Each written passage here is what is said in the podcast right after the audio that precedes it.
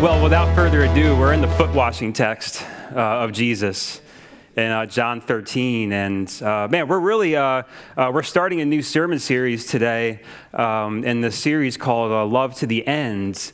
And our vision for 2020, as we've talked about the last several weeks since the new year, is intimacy with God. And uh, last week, we finished a series called Intimacy Issues. And uh, man, we started learning about intimacy with God. And uh, although that series ended uh, that last Sunday, uh, this, all this discussion about intimacy with God, it doesn't end there. Um, man, we're just going to continue it on. Um, we're going to keep talking about it, keep revisiting it, that, that concept frequently, if not every week, uh, because you'll find intimacy with God to be just so central so central to what it means to, to be a Christian, to be a follower of Jesus. And not just intimacy with God, um, but you'll also find that, man, intimacy with people. Uh, intimacy with, uh, uh, with people, with relationships in our lives, you'll find that to be so central to what it means to be a Christian, what it means to follow Jesus, what it means to, to know God. So, really, today, we're just starting a new series, but we're just going to keep talking about the same thing, and we're, we're just going to be we're going to be seeing intimacy with God uh, every single week, just about. And uh, man, this Love to the End series uh, is a scripture, it's a, it's a discourse in John 13 through 16, John chapters 13 through 16. Uh, it's the Last Supper. You guys are probably all familiar with the Last Supper, uh, the night before Jesus' crucifixion. Uh, he basically he goes on a dinner date. It's, it's a dinner date with his boys. And, you know, um, he has all these uh, remarkable teachings uh, to give them during this last meal uh, with his disciples. Um, the time had come for his death. Uh, he knew that. The time has come for his death. The shadow of the cross is in view. Uh, man, he was born and he came into the world to go to the cross, and man, now it's like a day away. It's like a day away. He's really feeling the shadow of the cross uh, upon himself. And the Last Supper in this text is really, it's the beginning of the end, is what it is. It's the beginning of the end for Jesus uh, and his life on earth. And uh, man, Jesus gives some of the most remarkable, intimate teachings.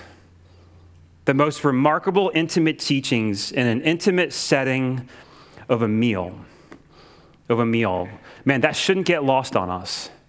The context uh, of his teaching in the context of a dinner. So, the next several weeks, man, we're going to continue to learn about intimacy with God and how that applies to our lives. And today, man, once again, we see a pattern.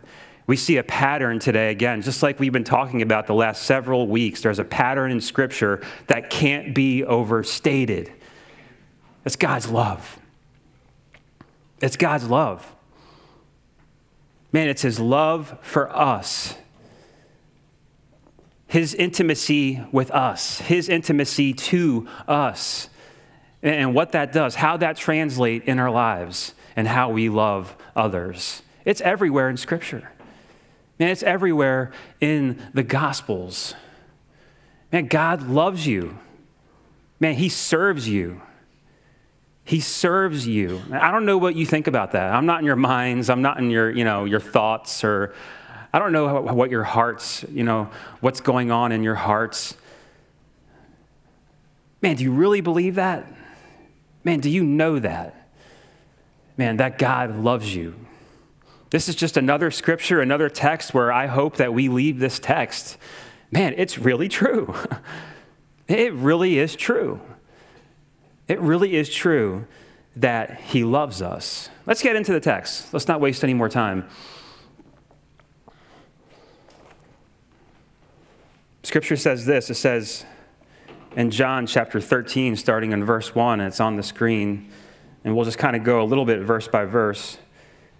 It says, Now before the feast of the Passover, when Jesus knew that his hour had come to depart out of this world to the Father, having loved his own who were in the world, may he loved them to the end. During supper, when the devil had already put it in the heart of Judas Iscariot, Simon's son, to betray him, Jesus, knowing that the Father had given all things into his hands, and that he had come from God and was going back to God. And he rose from supper. Jesus knew that his hour had come, but the disciples didn't. They were kind of in the dark, they didn't really know what was going on. Jesus lived his life in anticipation of this hour. John begins recounting the Last Supper with this remarkable truth that we can't miss. Man, it just starts, it, it, it sets the tone of what, what's going to follow in, in these teachings from Jesus in this upper room after dinner. Having loved his own who were in the world, he loved them to the end. It sets the tone, man. He loved to death. You know, sometimes we'll say flippantly, I love you to death, you know, right? We love somebody so much and we'll say, I love you to death. Jesus literally loved us to death.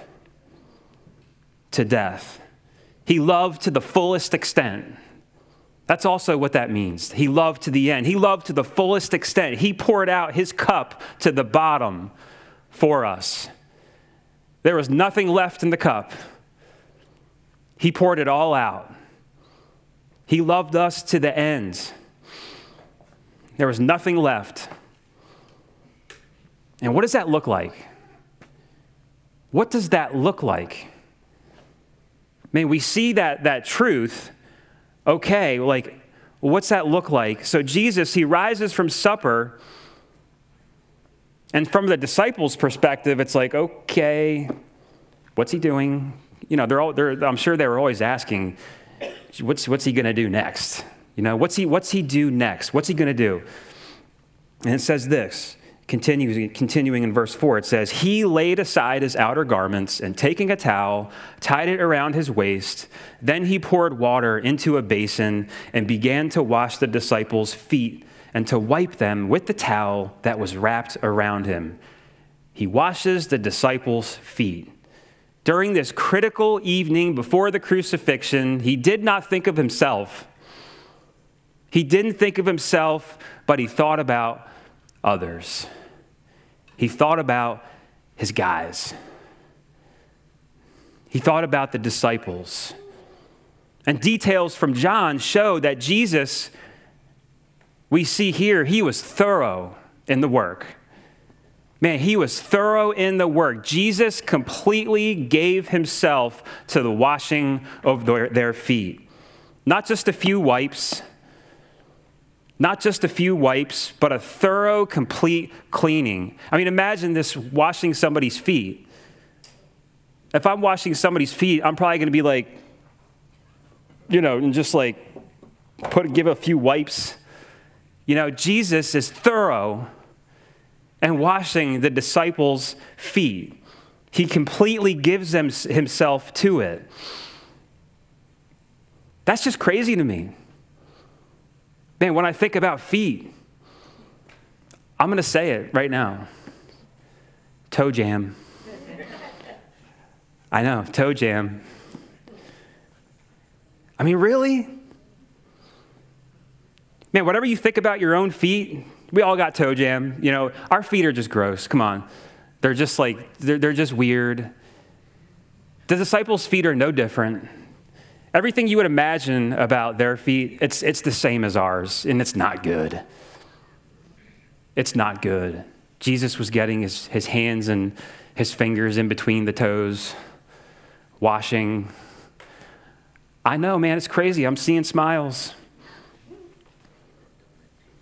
If Jesus wanted to display the image of a servant, if he just wanted to display the image of a servant, he could have had a servant or one of the disciples do all of this. He could have been like, you know what, I want to sh- show them something. So here, you, you do this. You go wash their feet. But guys, we need more than just an image of a servant.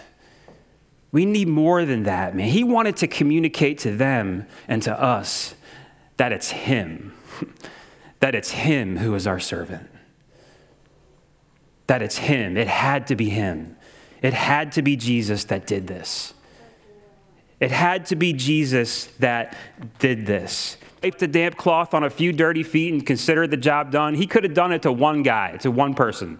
He could have just done it to one disciple. Guys, I want to show you something. Peter, come here. You're going to be my example. Sit down. And he washes one guy's feet. He could have done that. He could have done that. Considered the job done. That would give the image of, a, of servanthood and loving leadership. But man, he goes the distance. It had to be him. It had to be all of them. And it had to be complete. It had to be thorough. His intimacy is complete. His love to us and his intimacy to us is complete. It's thorough. It goes to the end. It goes to the end. No shortcuts. There's no shortcuts. How did the disciples respond to such a thing?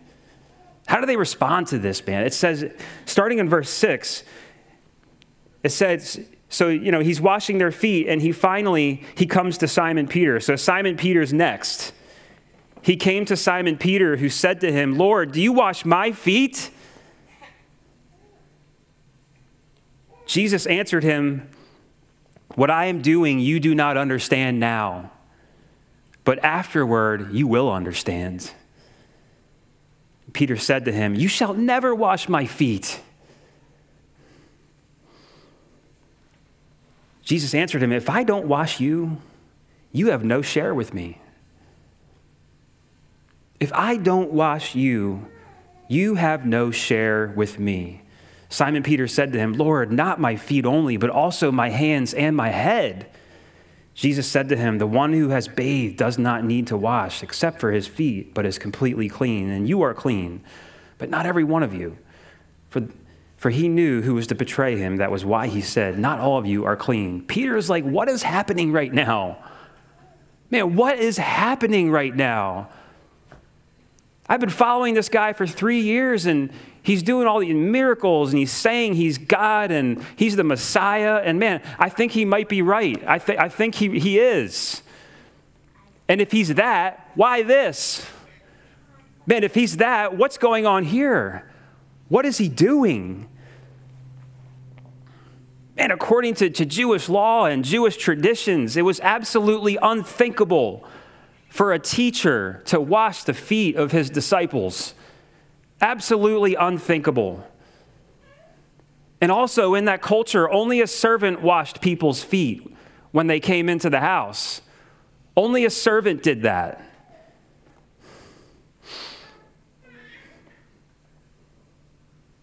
And yet he does. He washes their feet. This was a radical and extreme act of servanthood. Man, why would Jesus do this?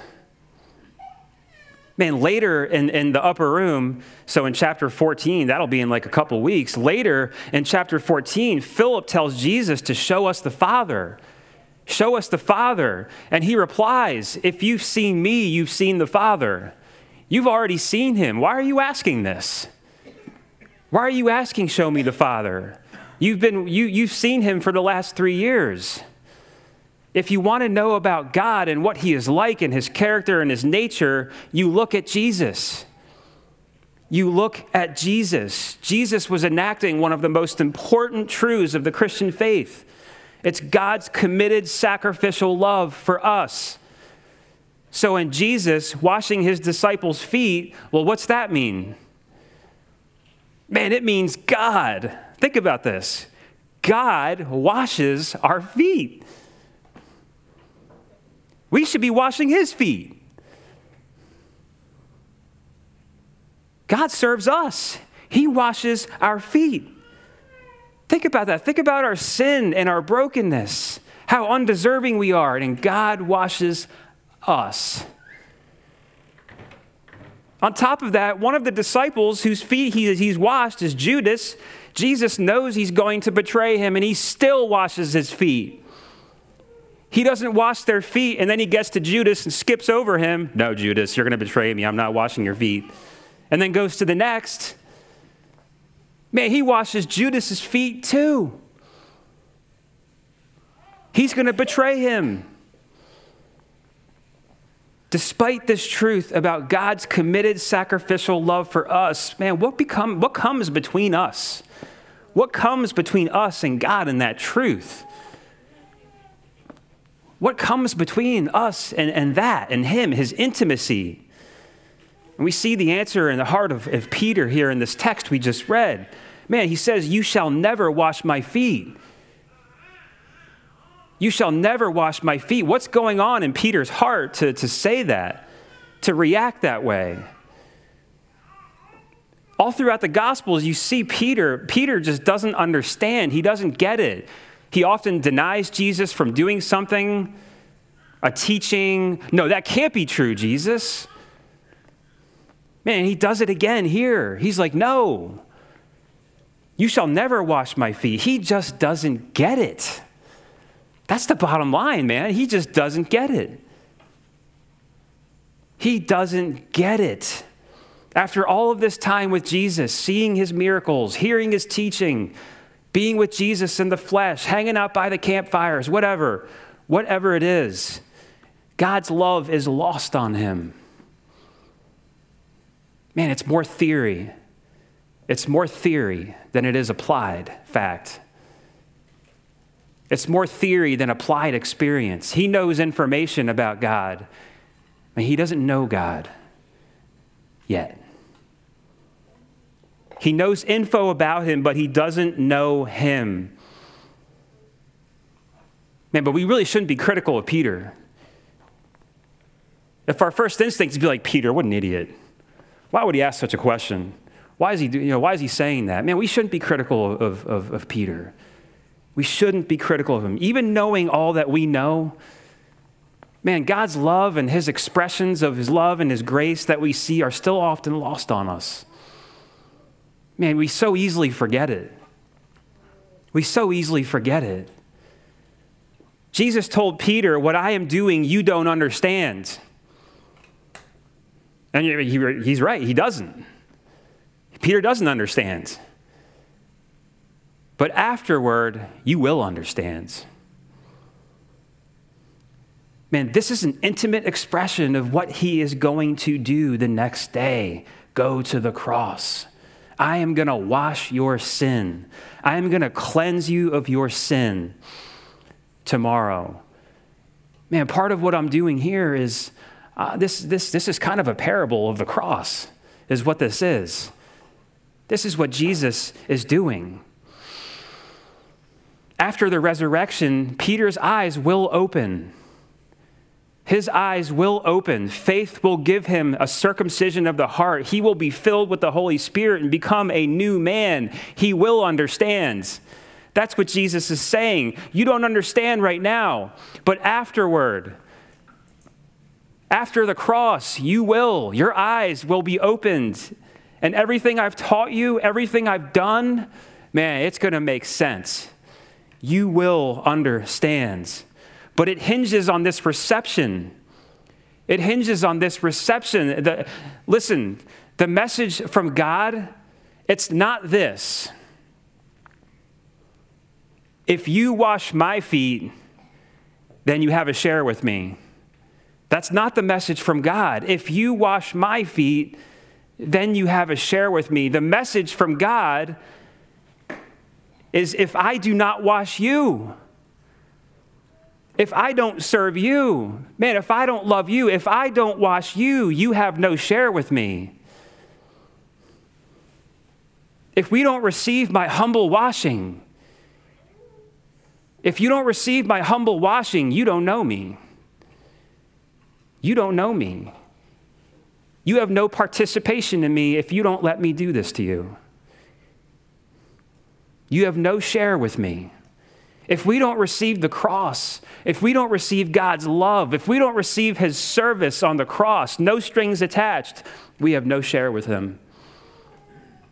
If we don't receive that as a free gift, we don't know him. And we'll never know his grace. We'll have no share with him. If we don't accept the free, humble service of God to cleanse us, we have no part with him.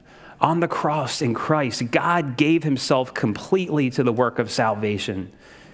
Man, we need this kind of love.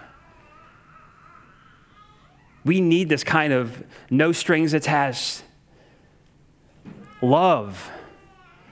Do we receive it? Do we receive it?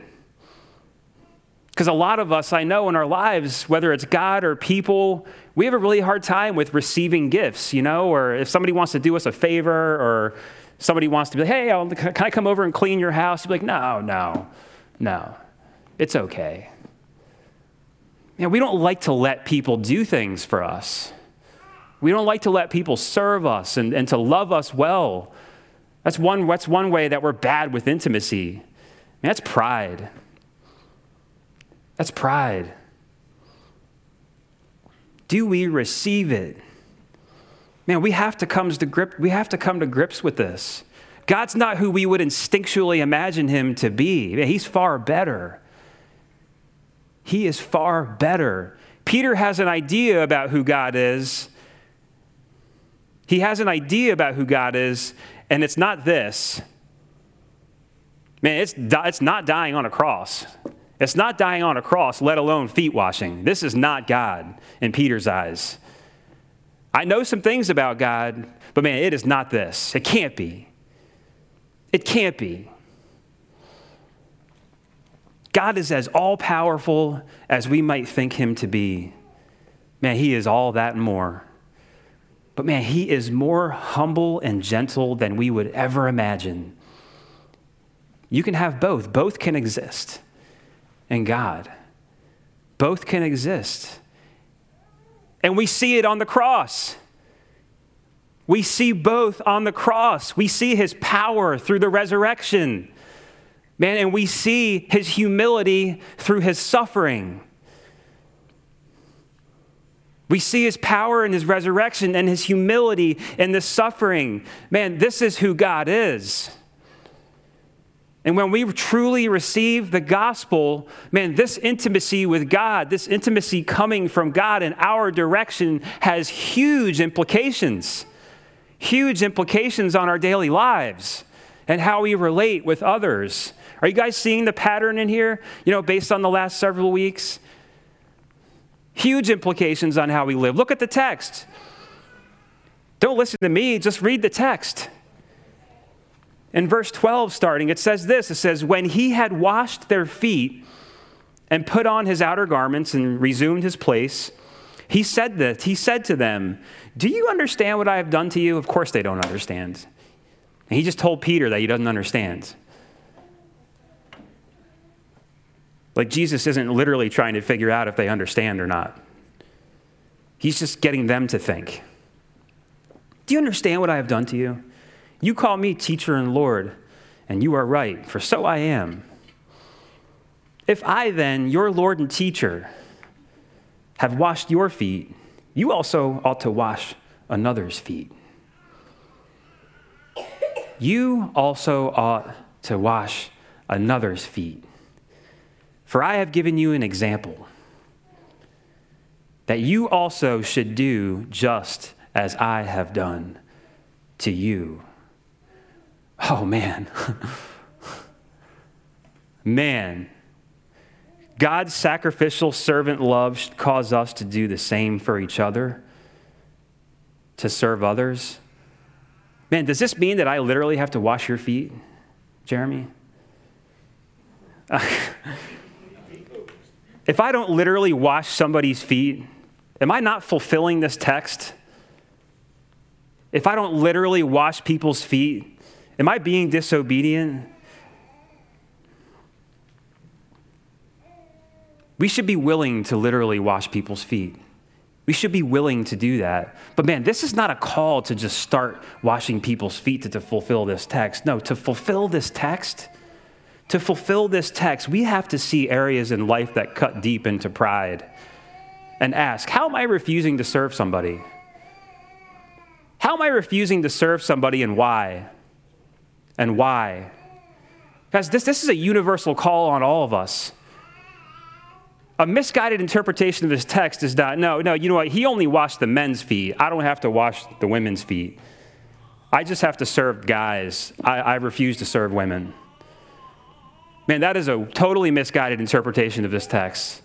This is a universal call on every single person, on every single person to love and to serve each other without qualification. Without qualification. And we can't love people well without first receiving, receiving God's love for us and having a share with Him and participating in Him. Because of what God has first done for us, we should serve people. As people in the church, our spouses, wives, husbands, children, children, our coworkers. Man, I struggled with this. I struggled with this in the beginning of our marriage. This is something I really struggled with in the beginning of our marriage. Outside of a few small chores, I really grew up as a kid. I had a, you know, I grew up with a silver spoon, and outside of a few chores, I didn't really have to do much. A lot of things, most things were done for me. So consequently, when we got married, man, I didn't know how to serve right? I didn't know really know how to serve my wife, but man, I also didn't really want to because I didn't have to growing up. I didn't want to. Man, it's been a journey of prayer. It's been a journey of prayer. I'm going to double down on things I said last week. Wives, you should be serving your husbands. Wives, you should be serving your husbands. Husbands, you should be serving your wives. You should be serving your wives. Man, we should be actively looking for ways to serve our spouse if you're married.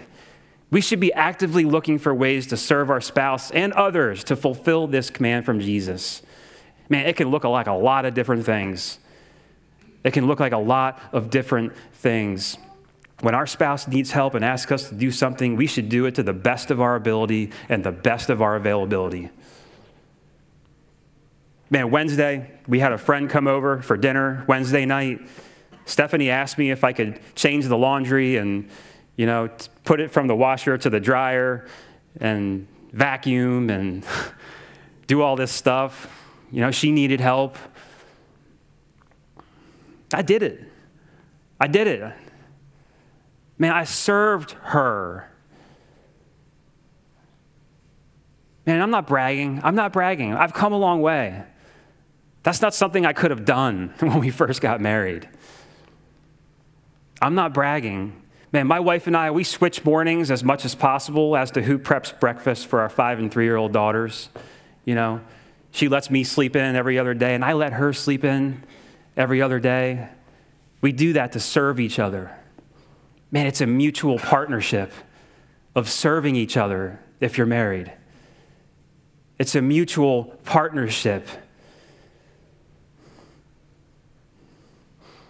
Man, it's a, it's a mutual partnership of foot washing. Man, we should be serving our children. You might have some difficulty with that. I don't know. We should be serving our, our children. I should be serving my children my five year old or my three year olds. We got Disney Plus, and the kids love the shows and the cartoons and all that stuff, and it's perfect. It's heaven. And you know, they, they get about an hour a day of Disney Plus, maybe two hours. It depends on how tired we are and how crazy we've been driven that day. And you know, just the other day, uh, Mackenzie is like, she's watching and she's like, Dad, can you go to the refrigerator and get me an apple? I was like, Girl? Man, but then I'm preparing this text. I'm preparing this text, this sermon. I'm just like, it's good. I'm going to do it. I'm going to get my five year old daughter an apple out of the refrigerator. I'm going to bless her. I'm going to serve her. I'm going to serve her. Man, now, I, don't, don't get me wrong, with five year olds and three year olds and kids, you can't keep doing everything for them. They got to learn. Sometimes I don't do something for them. They got to learn how to take responsibility for themselves. But man, in that time, you know, I, I, really tried to honor her hour of television. It's not much during the day. So she had that. She was in her hour of Disney Plus, And you know what? I'm going to honor that, and I'm going to go get the apple for her. I'm going to serve her. And I, she probably didn't get it. She probably didn't get it. I learned something from it. She probably didn't get it. But man, that, that's how they're really going to grow in God's love, our kids man, they're not going to come to know God and love God through rules and punishments. They're going to come to know and love God through seeing us serve each other and seeing their dads serve them and show grace and mercy. That's how they're going to come to know and love God and experience intimacy with God man, how can we serve our coworkers? You know? How can we love our coworkers? How can we serve them? How can we actively look for ways to do it? Not just serve them when they ask, like, hey, can you do this? Man, think outside the box. You know what? How can I bless this coworker today? What would they really love if I did something for them? Man, how can I serve my coworker? These are great questions that we have to be asking. All of this I'm talking to you about, this is how we fulfill this text. Daily, moment to moment recognition of how we can serve somebody in our lives, in our different spheres.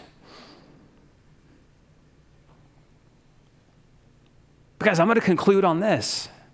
Man, it had to be God Himself first doing it.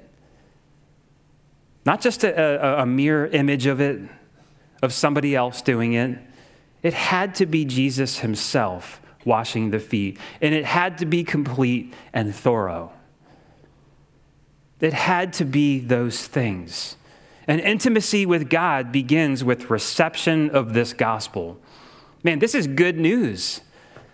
Intimacy with God begins with reception, with receiving this and allowing God, allowing God to cleanse and serve us on the cross and having a share with Jesus. And then translating, that's translating into this distribution of this love to others through us. Intimacy with others begins when we first receive God's love. When we first receive this washing, this cleansing and this intimacy to us. Man, we've seen the pattern again. It's all throughout Scripture. First, God's love, and first His love and His serving, and then us in our lives.